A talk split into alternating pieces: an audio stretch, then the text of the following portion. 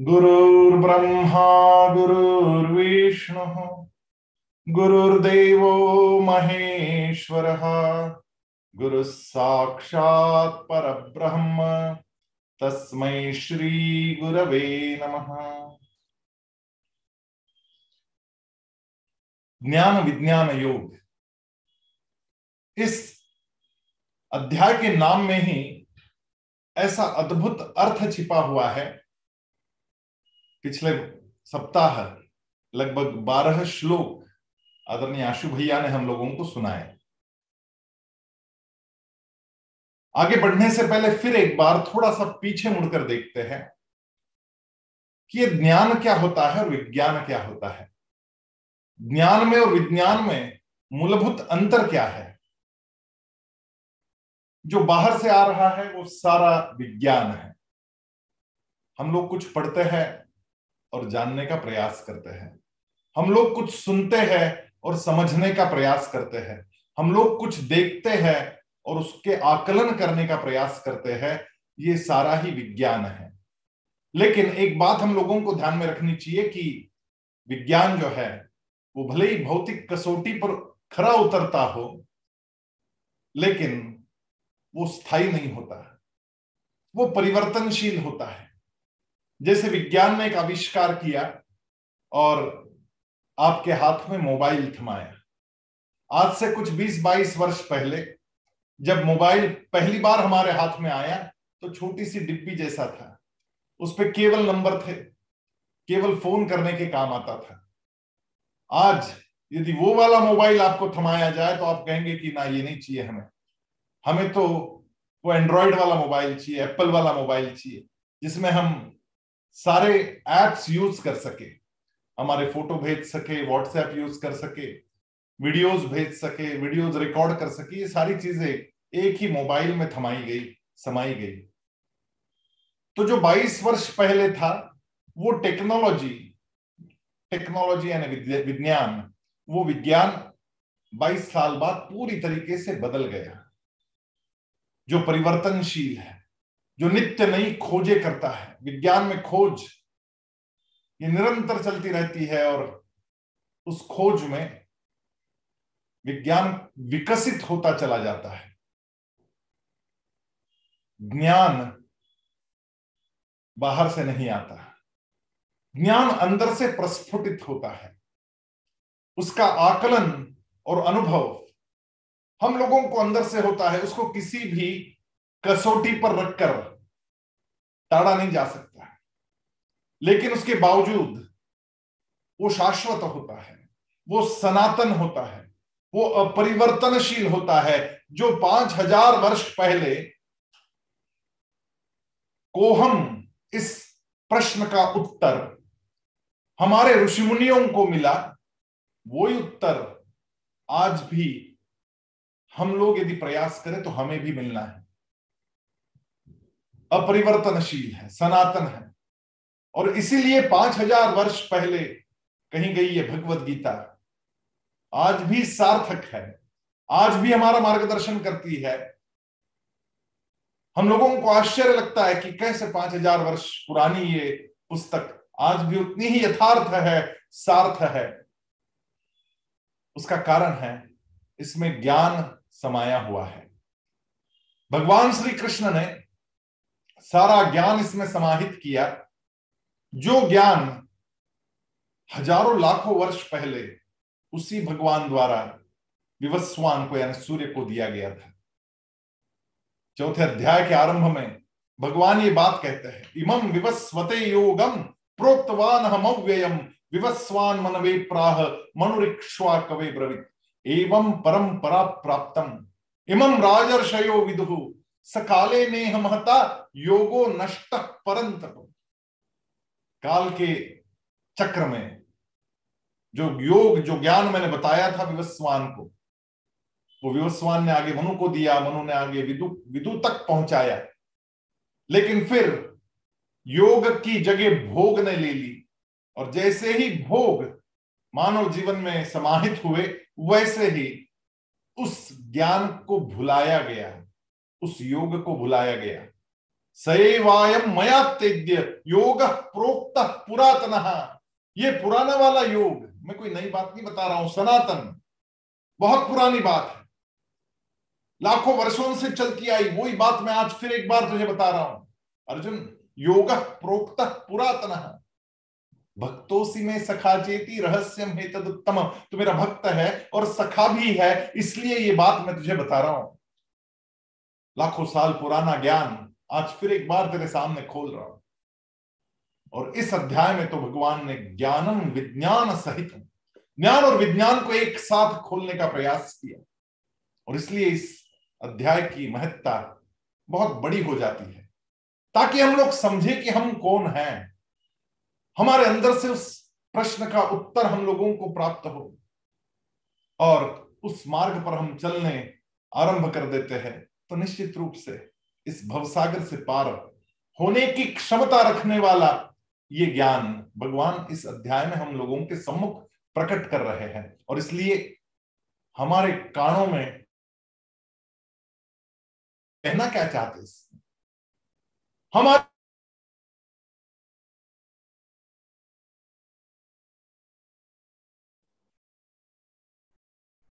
भैया, आवाज़ कैसे गई। होना असंभव है। ज्ञान अनुभव से ही होगा। ज्ञान मैं आपको कह रहा हूँ, आपको नहीं होगा। आप स्वयं बैठेंगे, स्वयं उसका अनुभव करेंगे, तब जाकर के होगा। लेकिन ये होने में बड़ी दिक्कत है और उसका कारण है।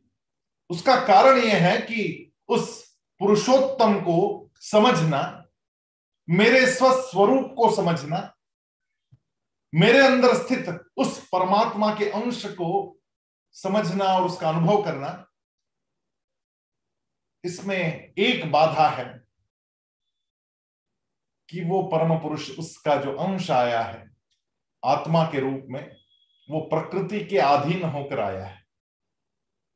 क्योंकि ये शरीर जो बना हमारा, ये पुरुष और प्रकृति के मिलन से बना। पुरुष यानी भगवान जो पुरुषोत्तम है वो भगवान है और पुरुष यानी उसी का अंश। ये प्रकृति के अधीन होकर आता है और अधीन होकर आने से उसको कुछ मर्यादाएँ हैं।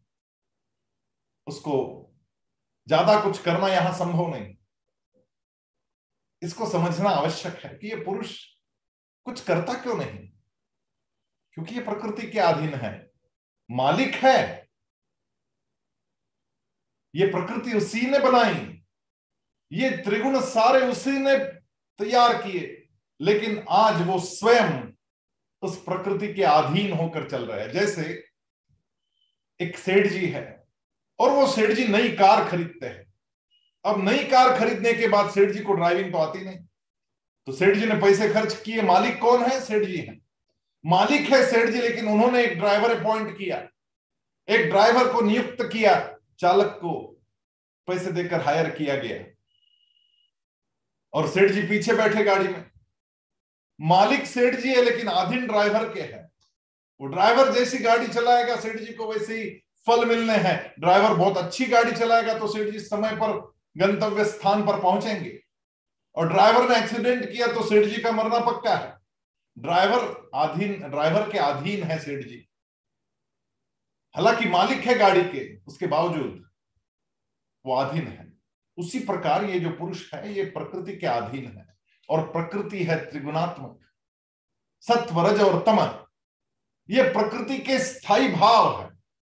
और ये जो शरीर हमारा बना, ये प्रकृति से पंच महाभूतों से, ये सारे शरीर की मांसपेशिया, हड्डिया, सब उससे बनी।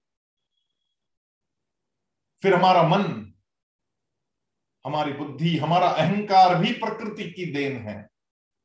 और ये जो त्रिगुणात्मक प्रकृति है, इसका अच्छादन, इसकी जो भलाइया, बुराइया, सब कुछ, उसके अधीन हो गया वो पुरुष। तो भूल गया भूल गया कि कैसे पहुँचना है वहाँ तक। हम उस जगह तक पहुँच नहीं पाते क्योंकि ये तीन गुण हमारे आड़े आ जाते हैं। तो भगवान कहते हैं, त्रिभिर्गुणमयैर्भाव, एभिः सर्वमिदं जगत्, मोहितन्नाभिजानाति, मामेभ्य परमव्ययम।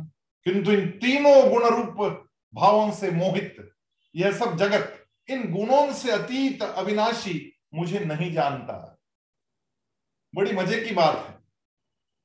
भगवान ने ही बनाए तीन गुण। भगवान ही अध्यक्ष है प्रकृति से। मयाध्यक्षेण प्रकृति कहते भगवान।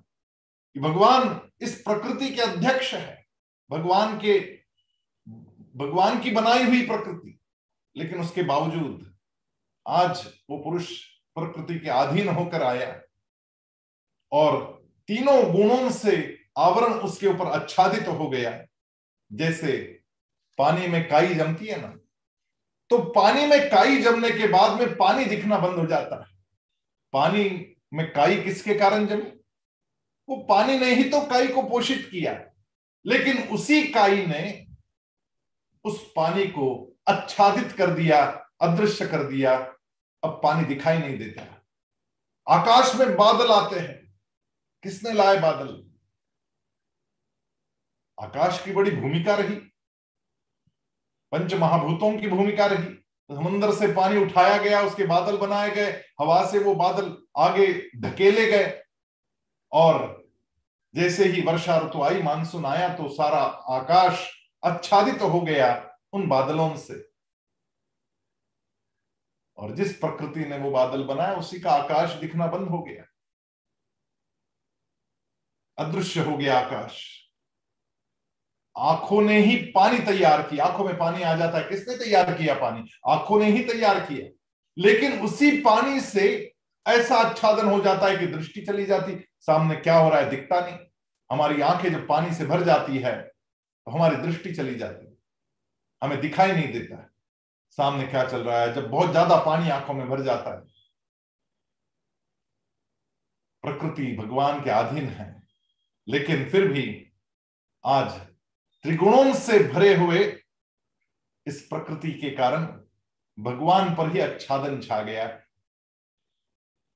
हम लोग उस भगवान को पहचान नहीं सकते कैसे पहचानेंगे इसको?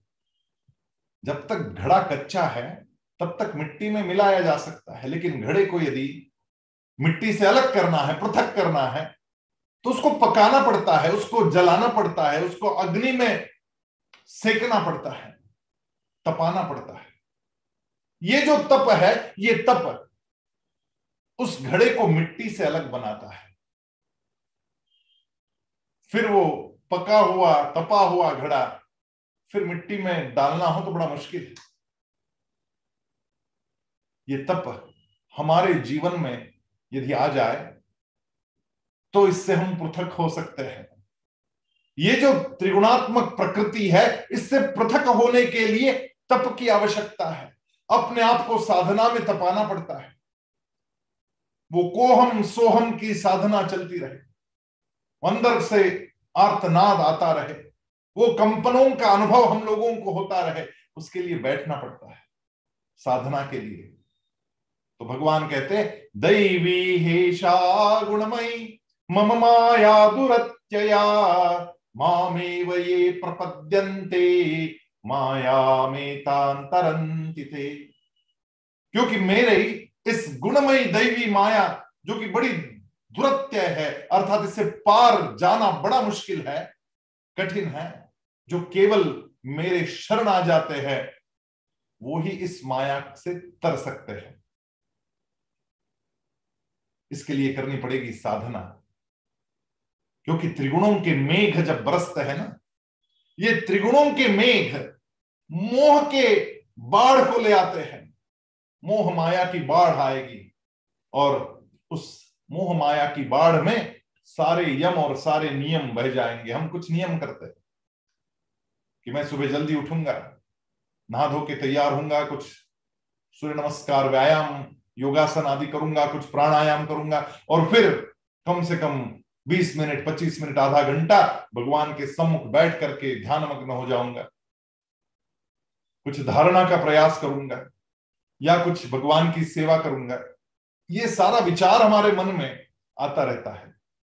लेकिन फिर रात को सिनेमा देखने चले गए। रात के बारह, साढ़े बारह बज गए सोने में। फिर सुबह उठने में देरी हो गई। ऑफ़िस जाने का समय बहुत निकट है तो सारी चीज़ें भूल जाता है आदमी। जो संकल्प किया था कि मैं जल्दी उठूँगा और भगवान के सम्मुख जाकर के कुछ ध्यान धारणा करूँगा, सब बह जाता है। सिनेमा देखने का मोह हम लोगों को भगवान से दूर ले जाता है। और केवल इतना ही नहीं, उस बाढ़ में बहुत भयंकर मछलियाँ पैदा होती है। ये जो बाढ़ आई, मोह और माया की, इस मोह माया की बाढ़ में सारे षड्रिपुंग की मछलियाँ हम लोगों को नोचने के लिए वहाँ इकट्ठा हो जाती है। और ये सारी मछलियाँ, द्वेष की, मत्सर की काम की, क्रोध की, लोभ की, ये सारी मछलियाँ हम लोगों को नोचने वहाँ आ जाती है। तमोगुण और रजोगुण को बढ़ाती है। और जैसे ही तमोगुण और रजोगुण बढ़ता है, सत्वगुण कम हो जाता है, स्वाभाविक है। हम लोगों ने ये भी बात बहुत विस्तार से समझी है भगवत गीता में कि जो तीन गुण हैं, ये कैसे ऊपर नीचे ऊपर नीचे होते हैं? जब दूसरे दो गुणों को दबाया जाता है तो तीसरा गुण अपने आप ऊपर उठता है। लेकिन ये तमोगुण और रजोगुण को जब ऊपर उठाया जाएगा तो सत्वगुण अपने आप दबना ही दबना है। तो सत्वगुण दब जाता है। और फिर विषयों के मगरमच्छ उस बाढ़ में तैरते रहते हैं। आपको पकड़ने के लिए, खा जाने के लिए, उस भयंकर बाढ़ में ये विषयों के मगरमच्छ घूम रहे हैं। कैसे बचा जाएगा इस बाढ़ से? भगवान कहते हैं, जो केवल मेरी शरण में आया मामे व ये प्रपद्यंते माया में शांतरंतिते ये माया के सागर से वो ही लोग तर पाएँगे, जो मुझे शरण आ जाएँगे, मामे व ये प्रपद्यंते भक्ति योग को याद कीजिएगा बारहवें अध्याय को। बारहवें अध्याय में भगवान ने स्वयं कहा कि, जो स्वयं इस बाढ़ में तैर के जाना चाहते वो ज्ञान योगी है। अब इतने मगरमच्छ और इतनी मछलियाँ उसमें है, उसमें से तैरते हुए जाना है तो बड़ा कठिन है। ज्ञान योग कठिन है। लेकिन जिसने अपने आप को भगवान को सुपुर्द कर दिया और भगवान को कह दिया कि मैं तो आपकी गोदी में बैठा हूँ, आपको जहाँ ले जाना, ले जाइए तो उस भक्त को उस माया के बाढ़ से तैरता हुआ, ले जाना। ये भगवान का काम बन जाता है क्योंकि भक्त ने अपने आप को समर्पित कर दिया। मेरा जो होना है होगा, तुम्हारी गोदी में होगा। तुम्हारी नाव में मैं बैठ गया हूँ। अब जहाँ ले जाना है, ले जाए। ये केवल भक्ति योग से ही संपन्न हो सकता है। ज्ञान योग में तो बड़ी रिस्क है। आप निकल पड़े अपने आप तैरते हुए। लेकिन बीच में ये सारे मगरमच्छ, ये सारी मछलियाँ बड़ी बड़ी आपको खाने के लिए राज़ी बैठी है और उन मछलियों से बच के निकलना बड़ा कठिन काम। और इसलिए भगवान को जो अपने आप को सुपुर्द कर देता है कि भगवान जैसा आप कहेंगे वैसे। आप जहाँ ले जाएँगे, वहाँ आपकी मर्ज़ी। ये केवल ध्यान योग से हो सकता है। आप लोगों को आज समय मिले तो मैं इसको कहूँगा क्योंकि आज बहुत लंबा प्रवास है, इतने सारे श्लोक पूरे करने हैं। लेकिन एक बात समझनी आवश्यक है कि ये प्रश्न आदिकाल से, जब से मानव सोचने की क्षमता अपने आप में ले आए, तब से ये सवाल पूछता रहा कि को हम, मैं कौन हूँ? मैं कौन हूँ? आप जब सांस लेते हैं और छोड़ते हैं और आँखें बंद करते हैं दिशान अवलोकयन। सारी दिशाओं को बंद कर देते हैं।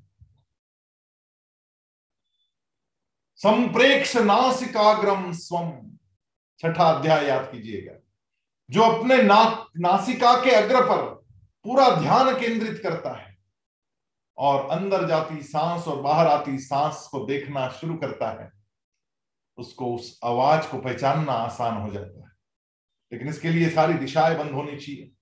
हमारा इधर उधर भटकता ध्यान बंद होना चाहिए। हम लोग अपनी सुविधा से भगवान को पूछते हैं। हमारी भगवान की पूजा भगवान को ले लिया हमने नहाने के लिए, उस सामन में रख दिया और उस पर पानी भी डाल दिया और उसने मोबाइल बजा हमने मोबाइल उठाया, भगवान बैठे पानी में। हम मस्त फ़ोन पे बात कर रहे ऐसे नहीं चले चलेगा उस समय पूरा पूरा समर्पण भगवान के लिए हो। मोबाइल अपने कमरे में रख के फिर भगवान की पूजा करने आए। तब जाके समर्पण होगा, एकाग्रता होगी। भगवान करे दिशान लोकयन। सारी दिशाएँ बंद हो जाए, केवल नासिका के अग्र पर हमारा ध्यान केंद्रित हो तो अंदर जाती सांस के साथ में आवाज़ आएगी, को हम को हम। प्रश्न पूछा जाएगा कि मैं कौन हूँ? और बाहर आती सांस से आवाज़ उठेगी सोहम सोहम वो मैं ही हूँ, वो मैं ही हूँ। और भगवान जो कह रहे हैं कि मैं ही वो पवित्र ओंकार हूँ। शब्दों में मैं ओंकार हूँ। अक्षरों में मैं मकार हूँ।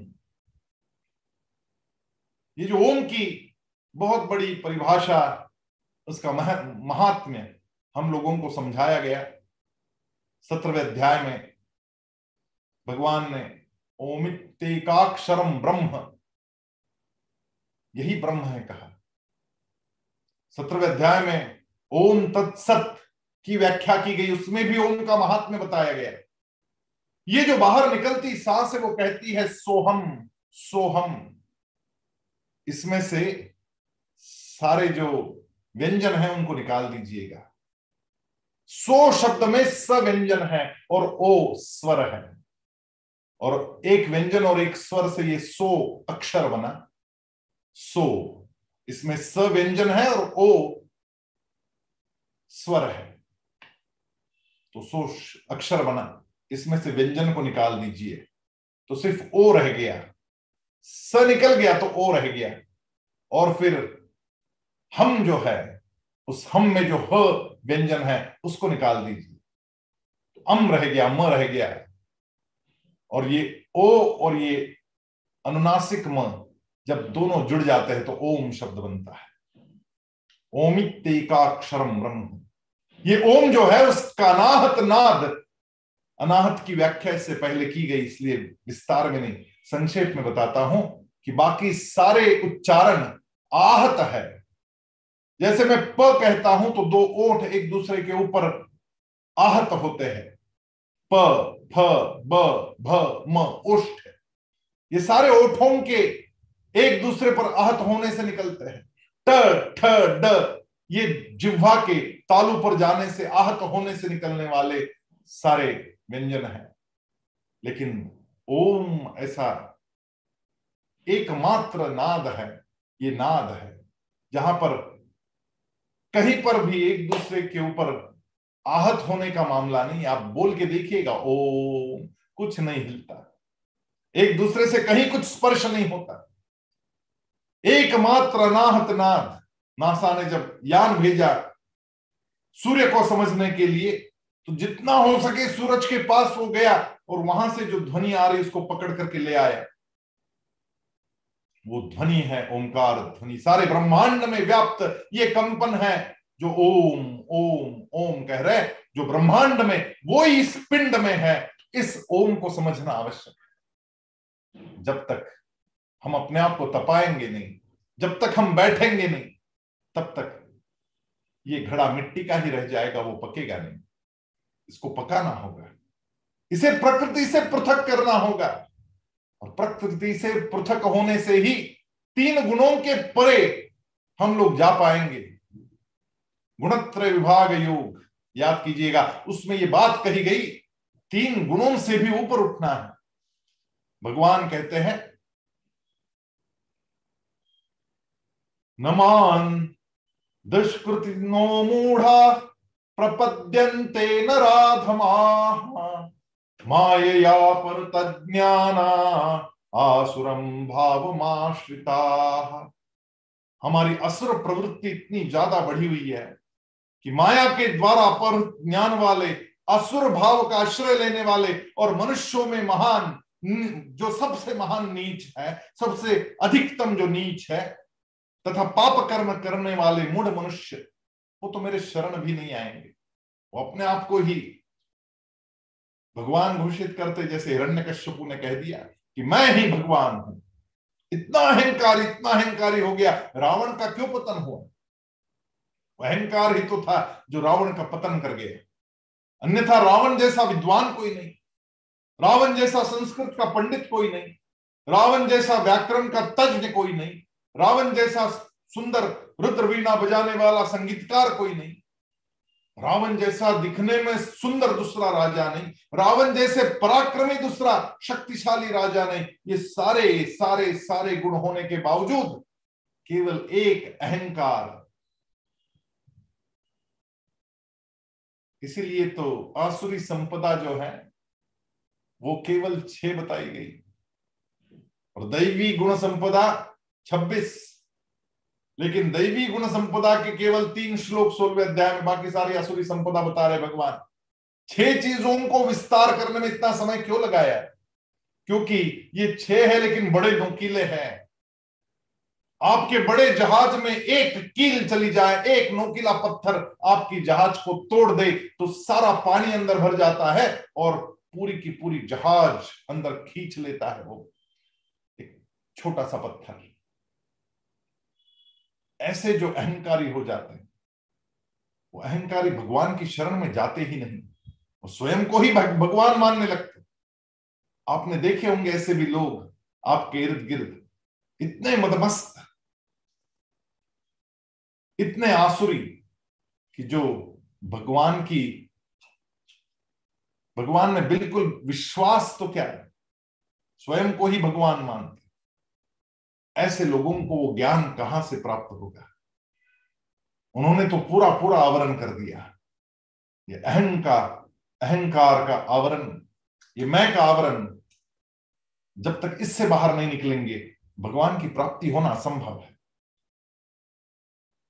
माया के द्वारा अपहृत ज्ञान वाले, असुर भाव का आश्रय लेने वाले और मनुष्यों में सबसे नीच तथा पाप कर्म करने वाले मूढ़ मनुष्य को, यहाँ पे मूढ़ शब्द आता है। नमान दुष्कृतो मूढ़ा। मूढ़ यानी मूर्ख। ऐसे लोग मूर्ख होते हैं। उनको कुछ समझ में नहीं आ रहा है कि मैं कर क्या रहा हूँ। अज्ञान का अंधकार उनके अंदर की उस ज्ञान की ज्योति को बुझा देता है। कहाँ से ज्ञान आएगा? वो ज्योति बुझ गई। भगवान कहते हैं, यदि संसार सागर से पार होना है तो चतुर्विध भक्ति करने वाला बनना होगा। चतुर्विधा भजन्ते मान जनास कृतिनोर्जुन आर्तो जिज्ञासुरर्थार्थी, ज्ञानी च भरतर्षभ। भरतर्षभ, हे भरतवंशी श्रेष्ठ भरत वंशियों में भी सर्वश्रेष्ठ अर्जुन, सुन, पवित्र कर्म करने वाले अर्थार्थी आर्त, जिज्ञासु और ज्ञानी, अर्थात प्रेमी। यहाँ पे ज्ञानी की व्याख्या प्रेमी शब्द से कही गई है। ये चार प्रकार के मनुष्य मेरा भजन करते हैं, मेरी शरण में आते हैं। अर्थार्थी का मतलब होता है, वो इस संसार में आते हैं और अर्थार्जन करना उनके लिए आवश्यक है, क्योंकि उनका परिवार है, चरितार्थ चलाना है। तो चरित अर्थ चलाने के लिए अर्थ की आवश्यकता है, पैसे आवश्यक है। ये पैसे के लिए काम कर रहा है, लेकिन फिर भी मुझे भूलता नहीं। जो काम करते करते भी भगवान को भूलते नहीं है ना, वो भी अधिकारी बन जाते हैं। उस ज्ञान के अधिकारी वो भी बन जाते हैं। एक बड़ी सुंदर कहानी हमारे उपनिषदों में आती है, जहाँ पे एक ब्राह्मण युवक बड़ी तपस्या करता है। और तपस्या का तेज ऐसा चढ़ता है, जिस पेड़ के नीचे वो तपस्या कर रहा है, उस पेड़ पर बैठा एक पंछी, ऊपर से डाल पे बैठा हुआ, वो पंछी ब्राह्मण पर अपनी विष्टा कर देता है, उस ब्राह्मण के कंधे पर वो विष्टा आ जाती है और वो देखता है कि मेरा कंधा गंदा हो गया उसको बड़ा क्रोध आता है। और क्रोध से वो ऊपर देखता है। और ऐसी सिद्धि प्राप्त है। ऐसा तप किया हुआ कि वो जो पंछी है, वो वही भस्मसात होकर राख की ढेर में बदल जाता है। अब ये चित्र देखने के बाद में तो इसका अहंकार और बढ़ जाता है। वो भिक्षा के लिए जब दोपहर को आता है तो एक गृहिणी के घर के सामने भिक्षा माँगता है। ओम भगवत भिक्षाम दे। अंदर से आवाज़ आती है कि महाशय रुक जाए। मैं अपने आवश्यक कर्तव्य में हूँ। थोड़ा समय लगेगा, कृपया रुक जाए। वो ब्राह्मण युवक भिक्षा मांगने वहाँ जो आए हैं, वहीं रुक रुक गए। कुछ समय बीत गया, फिर से आवाज़ दी, ओम भगवती भिक्षाम दे अंदर से फिर आवाज़ आई, बस आई रही हूँ, थोड़ा समय लगेगा, और कृपया रुक जाए। तीसरी बार जब इसने आवाज़ दी तो उसकी आवाज़ में ही क्रोध प्रतीत हो रहा था। उस युवक ने आवाज़ दी, ओम भिक्षाम देवी। क्रोध प्रतीत हुआ और महिला अंदर से बाहर आई और कहने लगी कि कृपया भिक्षा ग्रहण कीजिए, लेकिन क्रोध मत कीजिए। आपको क्या लगता है? मैं वो पंछी नहीं जो जलाई जा सकती मुझे पता है आपने पंछी को जला दिया और इसलिए आपके अंदर का अहम बढ़ गया और इसलिए आपका क्रोध ऊपर उठ रहा है। अब ये जो युवक था, ये अचंबित रह गया कि इस महिला को कैसे पता चला कि मैंने सुबह में पंछी को जला दिया? तो उसने हाथ जोड़ के पूछ लिया कि, माता, मुझे ये बताए कि आपको कैसे पता कि सुबह मेरे साथ क्या घटना हुई? उसने कहा, मैं अपने पति की सेवा कर रही हूँ। वो मेरा प्रथम कर्तव्य है, मेरे पति बीमार है। और पत्नी धर्म का निर्वाह कर रही हूँ। अभी मुझे बताने का समय नहीं। आपको जानना है तो सामने जो तुलाधार वैश्य बैठा है, उसके पास चले जाए तो ये ब्राह्मण उस तुलाधार वैश्य के सामने आके खड़ा हो गया। बहुत सारे ग्राहक खड़े थे वहाँ पर। इस ब्राह्मण ने देखा उस वैश्य के पास। वैश्य ने भी देखा ब्राह्मण को। एक ग्राहक चला गया, दूसरा चला गया, तीसरा चला गया, ये आगे बढ़ गया, उतने में चौथा आया। तो व्यापारी ने कहा, थोड़ा रुकना होगा। ग्राहक आ गया, ग्राहक ही मेरे लिए भगवान है। उनकी सेवा पहले करूँगा, फिर आपके प्रश्न का उत्तर दूँगा। आप यही जानने आए ना कि उस महिला ने कैसे जाना कि आपने उस पंछी को सुबह जला दिया है। अब तो ये ब्राह्मण और भी चकित हो गया कि ये तो महिला की भी बात जानता है। तो उसने पूछा कि बताया मुझे, कृपया बताए। बोला, पहले मेरा ग्राहक, वो मेरा भगवान है। उसकी सेवा पहले करूँगा। यदि तुम्हें बहुत जल्दी है तो देखो, वो सामने जो वो कसाई बैठा है ना, वो कसाई आपको बता देगा। वो कसाई वहाँ पर एक बकरी को काट रहा था। वो बकरी को काटने वाला कसाई मुझे बताया कि आत्मज्ञान कैसे हुआ? लेकिन कोई चारा नहीं था, ये चलता गया वहाँ पर। और कसाई अपना मांस काट रहा है वहाँ पर। जैसे उसने देखा, ये युवक आया, इसने हाथ जोड़े। कहा, तुलाधार ने भेजा आपको। ये जानने के लिए कि वो महिला ने कैसे जान लिया कि आपने सुबह पंछी को जला दिया। अब तो ये और भी ठंडा पड़ गया। ये बोले, आप कैसे जानते ये सारी चीज़ें? पहले मुझे बताइए। उसने कहा, मैं तो कुछ नहीं जानता हूँ। मैं कुछ भी नहीं करता हूँ। सुबह जब घर से निकलता हूँ, प्रणाम करता हूँ, भगवान के चरणों में लीन हो जाता हूँ माता पिता की सेवा करता हूँ, उन्हीं में भगवान समझता हूँ। और फिर यहाँ आके अपना व्यवसाय करता हूँ। लेकिन व्यवसाय करते समय आज तक किसी ग्राहक को फंसाया नहीं मैंने। हर ग्राहक में वही परम पिता भगवान है, ऐसा सोच करके उसको सेवा देता हूँ। वंश परंपरा से मेरा धंधा कसाई का है, मांस बेचना पड़ता है। लेकिन भगवान के प्रति निष्ठा कभी आहत नहीं होती। बस उसी से ये बातें मेरे समझ में आने लग गई। और क्या बताऊँ? और तो कुछ मैं जानता नहीं, ज्ञानी तो आप हैं। मैं तो अज्ञानी हूँ।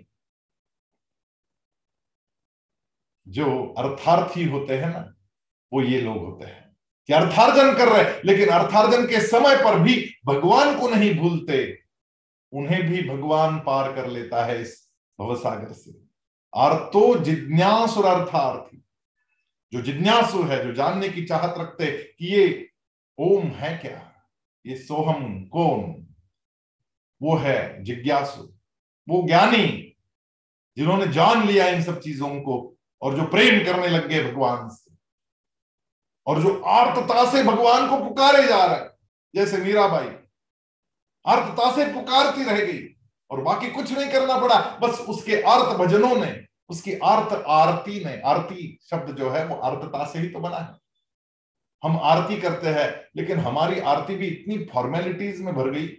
हम थाल को सजा लेते, खूब घुमाते, घंटी भी बजाते, लेकिन मन में विचार दूसरे ही चल रहे अर्थ कहाँ होते हम आरती कहते समय? आरती कहते समय भी आर्त हो जाना। वो है आर्त। वो है सच्चा भक्त। ऐसे चार प्रकार के मनुष्य जब मेरा भजन करते हैं और मेरी शरण में आ जाते हैं, उनका इस भवसागर से पार होना निश्चित हो जाता है। तेषां ज्ञानी नित्ययुक्त, एक भक्तिर्विशिष्यते। प्रियो हि ज्ञानोत्यर्थम अहम सच मम प्रिय।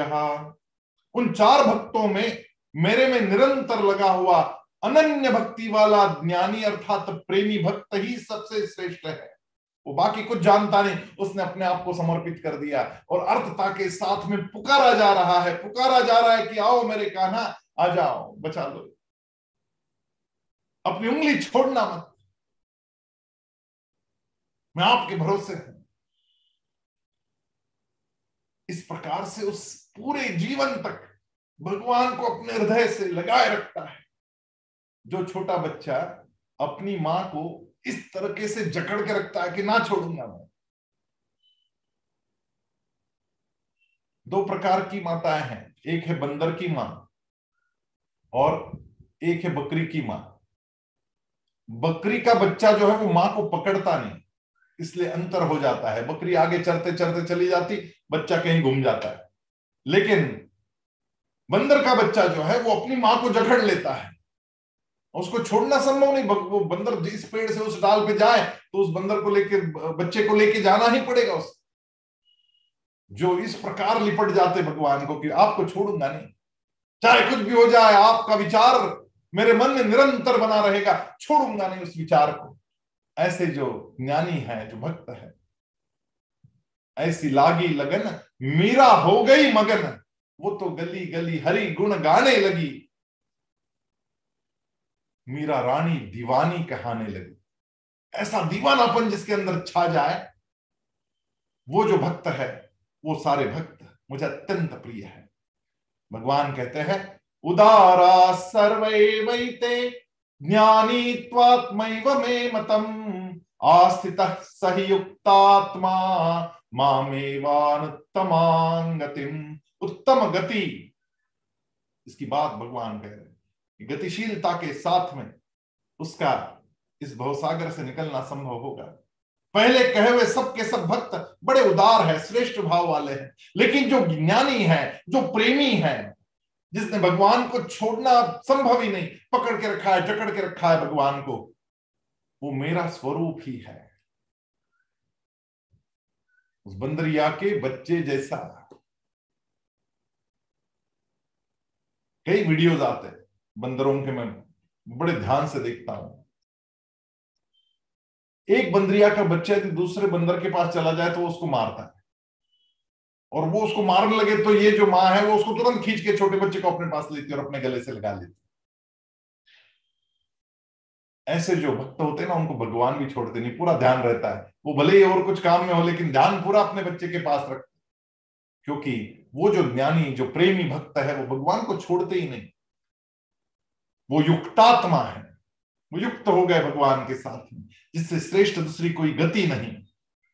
मामे वान उत्तमांग गति, उत्तम से उत्तम गति उन्हीं भक्तों को प्राप्त होती है, जिन्होंने अपने आप को ऐसी आस्था में दृढ़ कर लिया कि मैं भगवान का हूँ और भगवान मेरे है।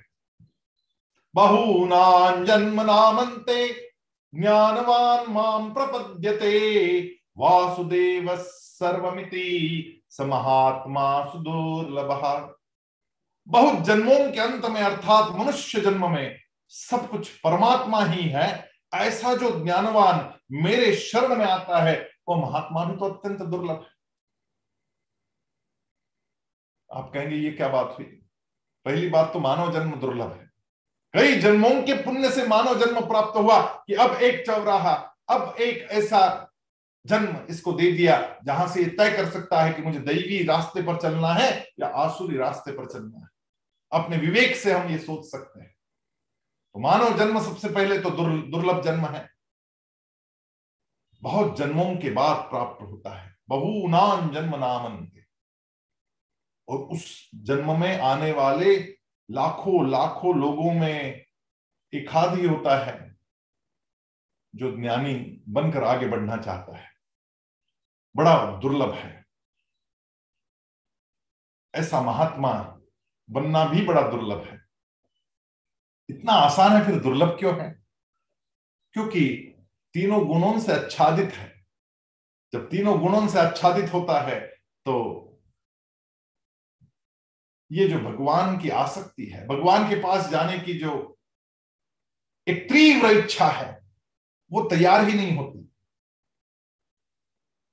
भगवान बुद्ध को एक बार एक व्यक्ति ने पूछा कि भगवान, मुझे एक बात बताइए, आप कहते मोक्ष पाना बड़ा आसान है, लेकिन फिर इतना आसान है तो सबको मोक्ष क्यों नहीं प्राप्त होता है? तो भगवान ने उस भक्त से कहा, उस भिक्षु से कहा कि जाओ, आज भिक्षा मांगने जा रहे हो ना तो सबको पूछ के आओ कि उन्हें क्या चाहिए। रात को आकर के मुझे सारा वृत्तांत समझाना। ये भिक्षु गाँव में गया घर घर गया हर व्यक्ति से जब भिक्षा ले रहा था तो पूछ रहा था कि आपकी इच्छा बताइए। तो कोई कह रहा था कि मेरी शिक्षा पूरी हो जाए, मुझे डिग्री मिल जाए। कोई कह रहा था मेरी डिग्री पूरी हो गई है, अब नौकरी मिल जाए। कोई कह रहा था नौकरी मिल गई है, अब छोकरी मिल जाए। कोई कह रहा था शादी हो गई है, लेकिन बच्चे नहीं हो रहे, बच्चे मिल जाए। कोई कह रहा था मुझे पैसा मिल जाए, कोई कह रहा था आरोग्य मिल जाए। अन्य अन्य चीज़ें बताई लोगों ने। भिक्षु लौट के आया। भगवान ने पूछा, सवाल एक ही है, बाकी सब लोगों को क्या चाहिए मुझे नहीं जानना है। मैं इतना ही जानना चाहता हूँ कि मोक्ष कितने लोगों ने मांगा, मोक्ष की इच्छा कितने लोगों ने की। भिक्षु ने कहा, एक भी नहीं। जब इच्छा ही नहीं तो कहाँ से मिलेगा? बहूनान जन्म नामंते ज्ञानवान माम प्रपद्य ऐसे महात्मा ही दुर्लभ होते हैं जिनको इस प्रकार के ज्ञान की इच्छा हुई कि चलो चलते हैं इस रास्ते पर। जो उस रास्ते पे गया नहीं, वो गंतव्य तक पहुंचेगा कैसे? मुझे जाना है यहाँ से पूना की तरफ़, लेकिन मैं हिलू ही नहीं अपनी जगह से तो जाऊँगा कब? यदि पहुँचना है तो हिलना तो पड़ेगा। मुझे अर्थता के साथ में उसको पुकारना पड़ेगा। भगवान कहते काम ज्ञाना प्रपद्यन्तेन्य देवता तन तन्यमास्थाय प्रकृत्यान्यता स्वया। उन उन कामनाओं से जिनका ज्ञान अपहृत हो गया है, ऐसे वे मनुष्य अपनी अपनी प्रकृति से नियंत्रित होकर देवताओं के उन उन नियमों को धारण करते हुए उन उन देवताओं के शरण चले जाते हैं। जब मानव देह में आते हैं तो अन्य चीज़ें हमें प्राप्त करनी है। तो जिससे जो लाभ करवाना है, उस भगवान के पास चले जाते कि भगवान मुझे शक्ति दे दो, हनुमान जी शक्ति दे दो, हे सरस्वती माँ, बुद्धि दे दो। अन्य भगवान के पास जाकर के, हे शनि, भगवान मेरी सारी पीड़ा समाप्त कर दो। जाएँगे शनिवार को, शनि भगवान के सन्मुख जाकर के प्रणाम कराएँगे। क्योंकि मानव के जन्म में आए हैं तो सारे ही अफसरों के टैक्स तो चुकाने पड़ेंगे। उसी में लगे रहते हैं। लेकिन जो वास्तव में अनन्य भाव से जिसको शरण जाना चाहिए, उसका भी विस्मरण इसमें हो जाता है। लेकिन ठीक है, भगवान कहते कि कोई बात नहीं। आखिर वो भी सारी यंत्रणा मेरी है। यदि शरणागत हो रहा है तो उसका प्रणाम मुझ तक पहुँच ही जाता है। यो यो याम यान्तनुम भक्त। श्रद्धयार्जितुमिच्छति। तस्य तस्याचलाम श्रद्धान, तामेव विदधाम्यहम। जो जो भक्त जिस जिस देवता का श्रद्धा पूर्वक पूजन करना चाहता है, उस उस देवता के प्रति मैं उसकी श्रद्धा को दृढ़ कर देता हूँ। भगवान भी उसमें उसकी श्रद्धा को दृढ़ करते हैं। तुझे इसकी उपासना करनी है पार्वती माँ की? चल तू पार्वती माँ की उपासना कर। तुझे दुर्गा की करनी है तो दुर्गा की कर, कोई बात नहीं। लेकिन श्रद्धा पूरी जगह तेरे अंदर की श्रद्धा जब पूरी जगेगी तो वो भेदा भेद दुर्गा और पार्वती का भी समाप्त हो जाएगा। फिर कौन शंकर? फिर कौन विष्णु? फिर कौन ब्रह्मा? वो सब एक रूप हो जाते हैं, क्योंकि समग्रता में वो सब कुछ एक ही तो है। सतया श्रद्धया युक्त तस्याराधनमीहते लभते च ततः कामान, मयैव विहितान हितान। उस मेरे द्वारा दृढ़ की गई श्रद्धा से युक्त होकर वह मनुष्य सकाम भावना से उस देवता की उपासना करते हैं और उसकी वह कामना भी मैं पूरी करवा देता हूँ, परंतु वह कामना पूर्ति मेरे द्वारा ही विहित है। मैं ही उसकी कामनाओं को पूरा करता हूँ कि तू इस देवता की शरण में आया है तो कोई बात नहीं, चल, तेरी ये कामना पूरी हो जाएगी। हम बहुत छोटी छोटी चीज़ें लेकर के भगवान के सम्मुख जा रहे हैं, जब भगवान बैठे हैं बड़ा गिफ्ट देने के लिए और हम छोटी छोटी गिफ्ट में समाधानी है। हम लोगों को चाहिए कि हम बड़ा सपना देखें और आर्त बन जाए, ज्ञानी बन जाए, जिज्ञासु बन जाए। अंतवत्तु फलंतेशान तद्भवत्यल्पमेधसान। देवान देव यजो यान्ति, मद्भक्ता यान्ति माम अपि परंतु उन अल्प बुद्धि वाले मनुष्यों को उन देवताओं की आराधना का फल अंत वाला, यानी नाशवान, वो मिलता है। परमानेंट नहीं मिलता गिफ्ट मिलता है थोड़े टाइम के लिए। नाशवंत पेरिशेबल गिफ्ट मिलता है। थोड़ा सा उसमें आनंद ले लिया, समाधान ले लिया, समाप्त हो गया गिफ्ट जो परमानेंट आनंद है, जो अंदर से बहेगा, देवताओं का पूजन करने वाले उन देवताओं को प्राप्त होते हैं और मेरे भक्त मेरे, मुझे प्राप्त होते हैं। देवान देव यजो यान्ति मदभक्ता यान्ति मामपी। जो उन देवताओं का यजन करते हैं, स्मरण करते हैं, पूजन करते हैं, वो उन उन देवताओं तक पहुँच जाते हैं। लेकिन जिनको मुझ तक पहुँचना है, वो मोक्ष कहलाता है। मुझ तक पहुँचना है मोक्ष है, फिर दूसरा जन्म नहीं।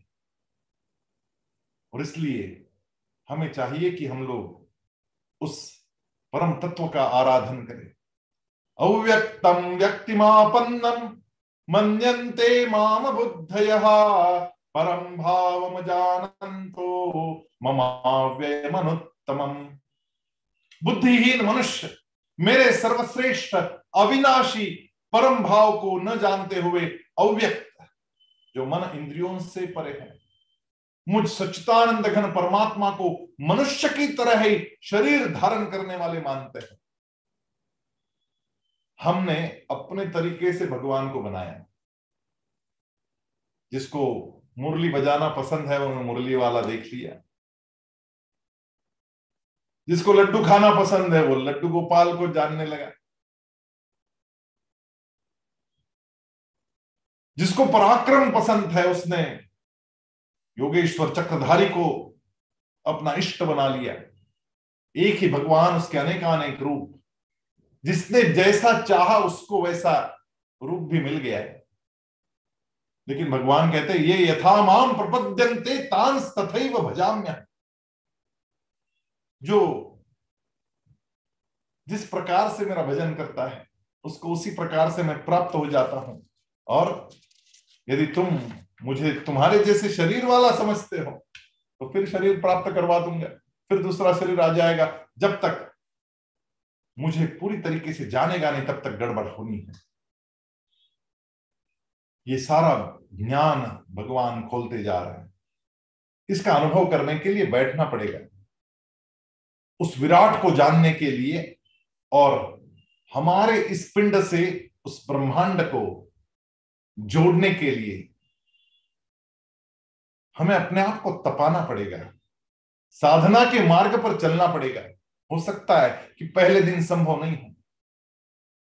लेकिन इसके भी रास्ते बताए गए।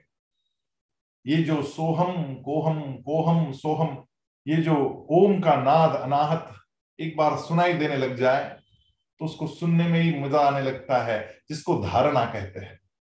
हमारे ही शरीर में कुछ घटने वाली घटना को देखते रहना और उस पर सारा ध्यान एकत्रित करना धारणा कहलाता है। यहाँ पर केवल मैं हूँ। मेरे अंदर चल रही घटना को मैं देख रहा हूँ, केवल मैं। लेकिन धारणा ही ध्यान की तरफ़ आगे बढ़ाती है, क्योंकि एकाग्रता का अभ्यास धारणा करवाती धारणा तक पहुँचने के लिए पहले प्रत्याहार, यानी इंद्रिय निग्रह करना पड़ेगा। इंद्रिय निग्रह करने के लिए पहले सांसों पर नियंत्रण लाना पड़ेगा, प्राणायाम करना पड़ेगा। और प्राणायाम के लिए हमारा शरीर ठीक बने, इसके लिए आसन करने पड़ेंगे तो अष्टांग योग की साधना करनी पड़ेगी। और ये सारा करने के लिए पहले कुछ यम नियम अपनाने पड़ेंगे। वो यम नियमों को अपनाकर जो आसन करने लग गया, जिसने अपने आप को सीधा बैठने का अभ्यास करवाया, जिसने उसके बाद अपने प्राण और पान को समान करने का अभ्यास किया, सारी दिशाएँ बंद करके केवल नासिकाग्र पर ध्यान केंद्रित किया, वो धारणा में आगे बढ़ा, उसको वो ओंकार सुनाई दिया, ये धारणा हुई, यहाँ पे मैं समझ में आया। और धारणा से जब ध्यान में बढ़ते हैं तो प्रभु का स्वरूप अपने सामने दिखने लगता है। यहाँ पर मैं और तू ये दोनों आए। यहाँ द्वैत भाव आया कि मैं भी हूँ और तू भी है, मैं भक्त और तू है भगवान। मुझमें, तुझ में बस भेद यही, तुम नर हूँ मैं नर हूँ तुम नारायण हो। भेद तो है, नर और नारायण का। ये द्वैत भाव, ये ध्यान में प्रस्फुटित हुआ। और ये जैसा जैसा ध्यान आगे बढ़ता गया वैसे वैसे मैं समाप्त होता चला जाता है, वो अहंकार विसर्जित होता चला जाता है और ध्यान करने वाला धीरे धीरे समाधि में प्रविष्ट होने लगता है। अष्टांग योग की सर्वोच्च सीढ़ी है समाधि, जहाँ पर मैं समाप्त हो जाता है, केवल भगवान ही भगवान बचते हैं। वो है समाधि, और वहाँ पर यह ज्ञान हो जाता है कि केवल तू ही तू है। मैं तो हूँ ही नहीं, मैं हूँ वो तेरा ही रूप। तुझमें समाने आया हूँ। ये जिस क्षण भाव अर्थता के साथ में भक्त के हृदय से प्रकट होता है, भगवान उसी समय उस भक्त को अपने पास आश्रय देते हैं, मोक्ष के भागी बना देते हैं। ये ज्ञान जिसको समझ में आया है, वो पहले विज्ञान को समझे, तब जाके इस ज्ञान के मार्ग पर आगे बढ़ेगा। और इसलिए भगवान कह रहे ज्ञानम विज्ञान सहितम।